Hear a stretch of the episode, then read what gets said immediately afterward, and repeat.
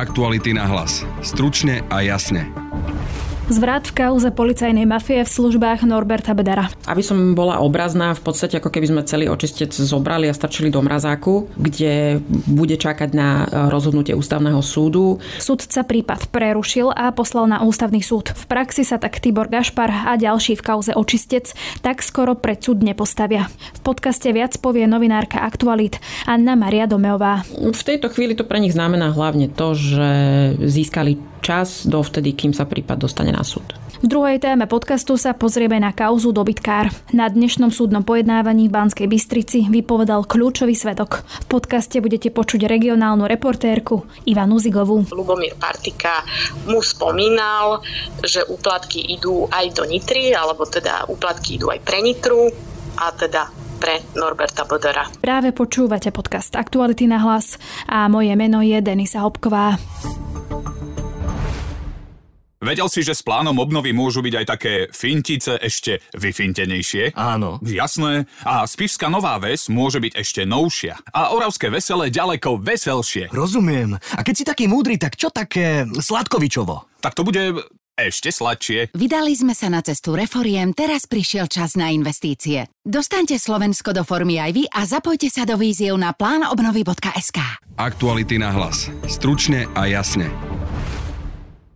Kauza očistec sa pravdepodobne tak skoro nedostane pred súd. Súdca špecializovaného trestného súdu Peter Pullman, ktorý má v kauze rozhodovať, sa totiž obrátil na ústavný súd s návrhom na konanie o súlade zákona s ústavou. Znamená to, že trestné stíhanie v kauze sa preruší. O, o téme sa budem teraz rozprávať s kolegyňou Annou Mariou Domovou. Dobrý deň, Prem, vítam ťa. Dobrý deň. Poďme najprv postupne a vysvetlíme alebo približme, o čom je kauza očistec a hlavne koho sa teda týka. Kauza očistec je vlastne E, kauza mafie, ktorá mala vzniknúť v rámci policajných štruktúr, aby slúžila Norbertovi Bederovi. Ten je spolu so svojím príbuzným Tiborom Gašparom vlastne na e, špičke tej pyramídy e, podľa obžaloby a ostatní policajti, či už je to bývalý šéf NAKY, alebo bývalý šéf napríklad protikorupčného úradu Robert Kramer, alebo Bernard Slobodník mali vlastne plniť úlohy, ktoré im Norbert Beder zadával.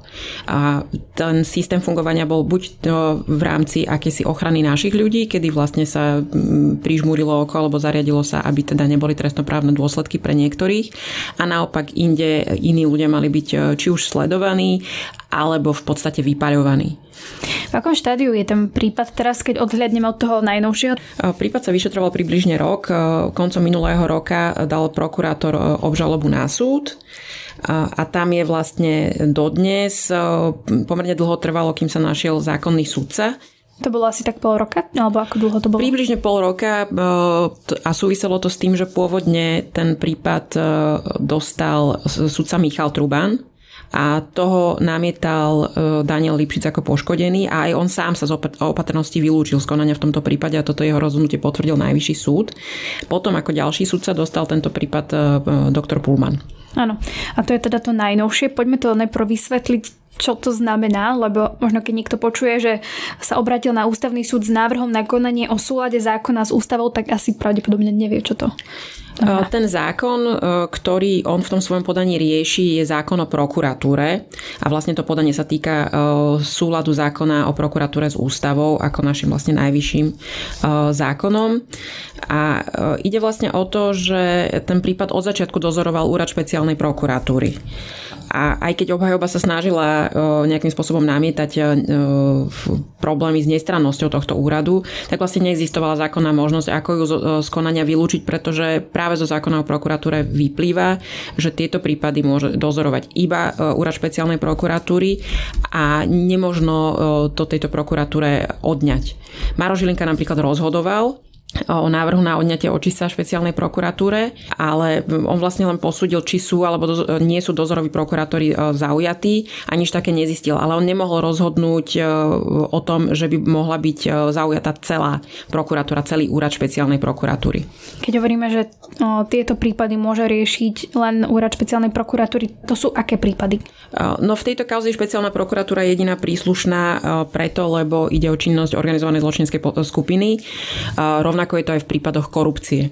Mhm, čiže takéto prípady vždy rieši na Slovensku úrad špeciálnej prokuratúry. Presne z tohto dôvodu bol e, vlastne tento úrad e, pred rokmi zriadený, že má vlastne postihovať e, korupciu a najzávažnejšie formy trestnej činnosti, ktoré sa dejú vlastne organizovanou zločineckou skupinou. A teda teraz Peter Pullman práve pre toto obratil na ústavný súd, lebo hovorí, že to nie je v poriadku, že tú kauzu očistec má posudzovať alebo riešiť úrad špeciálnej prokuratúry? No on sa vlastne obáva, či nebolo porušené právo obvinených na obhajobu pretože e, tam existuje pochybnosť, či o nich nerozhodovala e, prokuratúra, ktorá by v tomto prípade nebola nestranná. Skúsme si to možno približiť v praxi, lebo tam sa spomína, alebo on spomína sa aj Daniel Lipšic napríklad. On tam vlastne pracuje s argumentáciou obhajoby a obhajcovia e, riešili jednak to, že špeciálny prokurátor Daniel Lipšic je v tomto konaní poškodeným.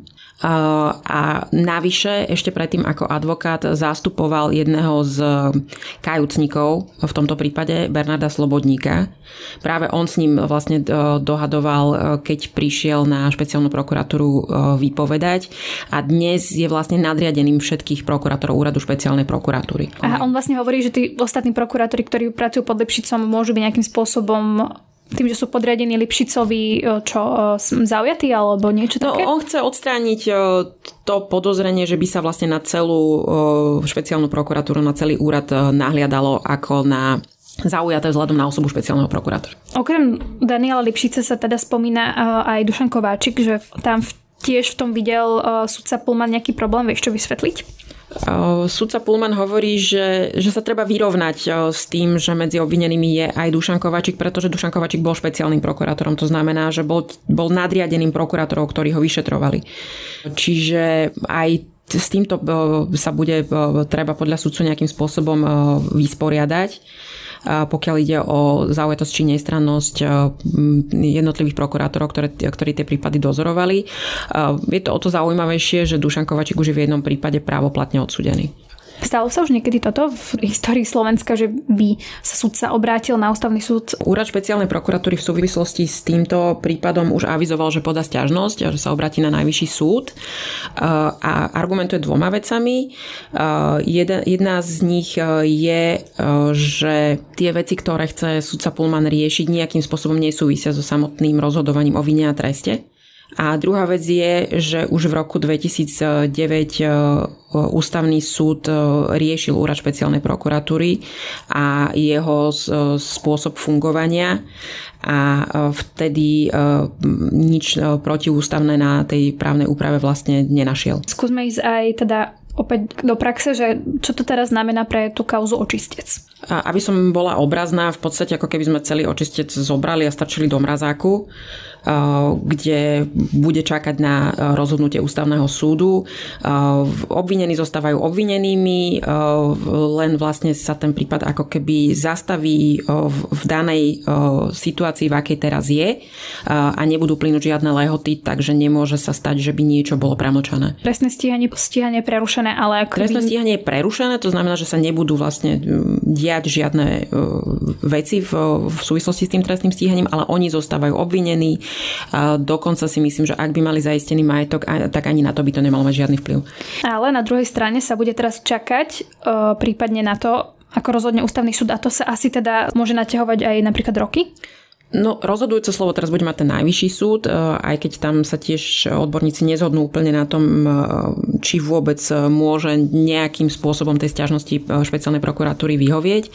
Ale áno, ak sa ten prípad dostane na ústavný súd a ústavný súd bude rozhodovať a súdca Pullman bude na jeho rozhodnutie čakať, tak to môže trvať roky.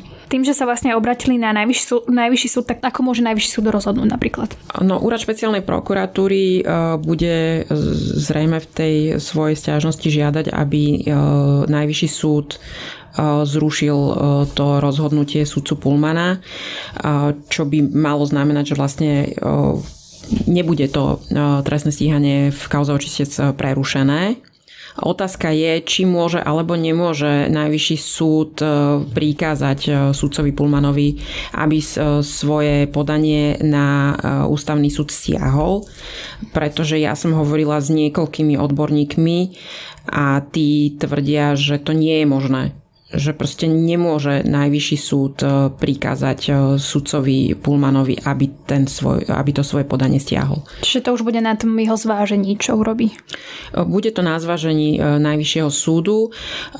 Ešte je aj otázne, či vôbec mu môže buď rozhodnúť o tom, že to, to prerušenie zruší, alebo to, to prikázať Pulmanovi, aby to urobil, lebo zákon hovorí o tom, že ak sa sudca obratí na ústavný súd, tak to stíhanie preruší, čiže podľa niektorých interpretácií neexistuje iná možnosť, ako to konanie prerušiť. Čo to teda znamená pre napríklad takého Budora alebo uh, Tibora Gašpara, že sa toto celé stalo?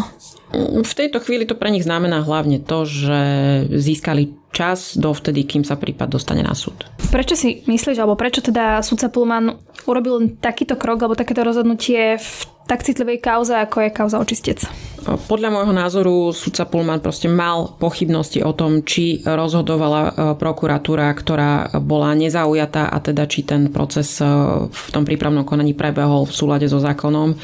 A e, je to podľa jeho názoru zrejme dôležité pre jeho ďalšie rozhodovanie. Vieme, že e, s kauzou čistec e, súvisí aj kauza Sumrak, alebo že sú teda nejakým spôsobom prepojené. Ovplyvní toto celé, čo sa stalo aj tú kauzu Sumrak? V tejto chvíli to nie je úplne dôležité pre Sumrak. E, pre Sumrak je dôležité hlavne rozhodnutie generálnej prokuratúry, keďže tam si obvinení podali návrh na postup podľa paragrafu 363, čiže teda žiadajú zrušenie svojich obvinení. Len pripomeniem, že sa to týka vlastne Roberta Fica aj Roberta Kaliňáka. Môže sa to ale dotknúť iných kauz, pretože máme tu napríklad e, sudcovskú kauzu Búrka, e, kde e, medzi obvinenými je aj konkurzný právnik Zoroslav Kolár a on v minulosti už namietal zaujatosť tiež celého úradu špeciálnej prokuratúry a to kvôli dlhodobo nepriateľskému vzťahu, vzťahu ktorý má s Danielom Lipšicom. Aha, takže je možné, že si vezmú príklad z tohto aj napríklad iní a budú robiť to isté teda teraz? On to už namietal, Aha. čiže skôr si môže iný sudca špecializovaného trestného súdu zobrať príklad z doktora Pulmana a postupovať obdobne. Ďakujem pekne, toľko teda ku kauze očistec, kolegyňa Anna Maria Domeová. Dovidenia. Aktuality na hlas. Stručne a jasne. Na linke vítam regionálnu reportérku Ivanu Zigovú, ktorá sleduje súdne pojednávanie v kauze dobytkár. Ahoj Ivana. Ahoj. V čase, keď nahrávame, ešte nie je pojednávanie ukončené, ale na dnešnom pojednávaní vypoveda jeden z kľúčových svetkov Marek e, Kodada. E, ešte predtým, než e, prejdeme k jeho výpovedi, tak si možno na úvod povedzme, o čom je celá kauza dobytkár, kto v nej figuruje a v ktorých rokoch sa všetko malo konať. Kauza dobytkár je v podstate o korupčnom systéme, ktorý podľa obžalob by fungoval pri pridelovaní eurodotácií cez pôdohospodárskú platobnú agentúru, ktorá je teda známa pod skratkou PPA. Najskôr sa tak malo diať e, počas jednofarebnej vlády Smeru v rokoch 2012 až 2016 a potom neskôr od roku 2016 aj v čase, keď e, už tie kľúčové pozície na ministerstve pôdohospodárstva aj na PPAčke obsadili nominanti SNS. To bolo teda od roku 2016 a až do roku 2020, e, keď sa tým začala intenzívne zaoberať policia. Kto v nej, kto, kto je obvinený, obžalovaný? V kauze je obžalovaných 8 e, ľudí a 5 firiem, ktoré mali nejakým spôsobom e, na celom systéme participovať. Sú medzi nimi napríklad nitrianský oligarcha Norbert Böder, e, finančník spájaný práve s SNS Martin Kvietík, ale aj bývalí funkcionári PPAčky, či už Lubomír Partika, ktorý teda tam mal pôsobiť v tom predchádzajúcom období období, alebo teda neskôr Juraj Kožuch, ktorý tam pôsobil eh, práve za SNS. Eh, potom sú tam ešte niekoľkí podnikatelia, právnici, ktorí sa mali podielať eh, už na legalizácii príjmu stresnej činnosti, teda na legalizácii tých úplatkov, ktoré sa snažila táto skupina vytiahnuť z tých eurodotácií na PPAčke. Ak by som mohla ten systém iba tak stručne popísať, tak žiadatelia o dotácie alebo tí, ktorí teda prichádzali s nejakým nejakými svojimi projektmi a chceli teda získať eurodotácie, platili percentá zo získaný, získaných peňazí alebo teda z tých nenávratných finančných príspevkov akýmsi lobbystom alebo vybavovačom, ktorí vedeli zariadiť, aby ich žiadosti a projekty na tej PPAčke uspeli. A teda dialo sa to s prispením tých funkcionárov, a teda aj nejakých ďalších osôb, práve tie, ktoré možno zabezpečovali to politické krytie a to možno boli, alebo to podľa obžaloby majú byť práve Kvietík a napríklad aj Bodor. A akú rolu v tom hral alebo hraje Marek Kodada, teda dnešný uh, svedok? Marek Kodada, tak ako si už uh, v úvode spomenula, je kľúčovým svedkom a to z toho dôvodu, pretože popisuje ako sa mali peniaze dostávať od lobbystu Lubomíra Kropila, ktorý vlastne vyberal od, priamo od tých žiadateľov a potom ich v hotovosti odovzdával tomuto Marekovi Kodadovi. E, tento Marek Kodada e, sám v minulosti pracoval na ministerstve pôdohospodárstva, teda sa orientoval v tejto oblasti aj e, ľudí z tejto kauzy poznal ešte z toho obdobia. Jeho blízkym priateľom bol práve Juraj Kožuch v tom čase, teda od toho roku 2016 šéf alebo generálny riaditeľ PPAčky. No a práve cez neho sa nejakým spôsobom Marek Kodada dostal k celému tomuto systému. Stal sa akýmsi prostredníkom medzi tým Lubomírom Kropilom, ktorého som spomínala, ktorý teda vyberal tie úplatky priamo od žiadateľov a Martinom Kvietikom, ktorému časť z týchto úplatkov v hotovosti podľa teda obžaloby aj podľa jeho výpovede Mareka Kodadu, na ktorej trvá aj pred súdom a teda ako vypovedul už aj v prípravnom konaní, tak e, práve Kvietikovi mal odovzdávať v hoteli Albrecht v miestnosti číslo 8 časť týchto úplatkov, napríklad v taške od vína a podobne. Bol Marek Kodada zamestnancom e, pod hospodárskej platobnej agentúry? Nie, nie, nie. On nebol zamestnancom PPAčky, ale bol blízkym človekom Juraja Kožucha. A práve tento Juraj Kožuch ho mal, podľa toho, čo vypovedá samotný Kodada, ho mal využiť práve na tú komunikáciu s Kvietikom, pretože on priamo nechcel akoby narábať s tými peniaz, peniazmi. Samozrejme všetky tieto veci, ktoré Marek Kodada vypovedá, tak tí dotyční, ktorých sa tieto obvinenia týkajú, tak ich popierajú, aj teda ich obhajoba ich popiera. No a veľmi dôležitým, dôležitým faktom v tomto celom je, že Marek Kodada je vlastne spolupracujúcim obvineným, ktorý sa priznáva k, tej, k tomu svojmu podielu na trestnej činnosti, aj k tomu, že teda zobral časť tých peňazí, policii vydal myslím, že 400 tisíc eur, ak sa nemýlim, ak si dobre spomínam. Je toto jediný svedok, e, ktorý vypoveda priamo aj o Bodorovi? Áno, Norbert Bodor v tej obžalobe, čo teda teraz trochu e, zacitujem to, čo hovorí tým jeho obajcov, tak tí e, od začiatku opakujú, že ten Norbert Bodor nemá v obžalobe ako keby nejaký presný skutok, čo mal spáchať a podobne, čo je samozrejme ich, ich názor, týmto však argumentujú.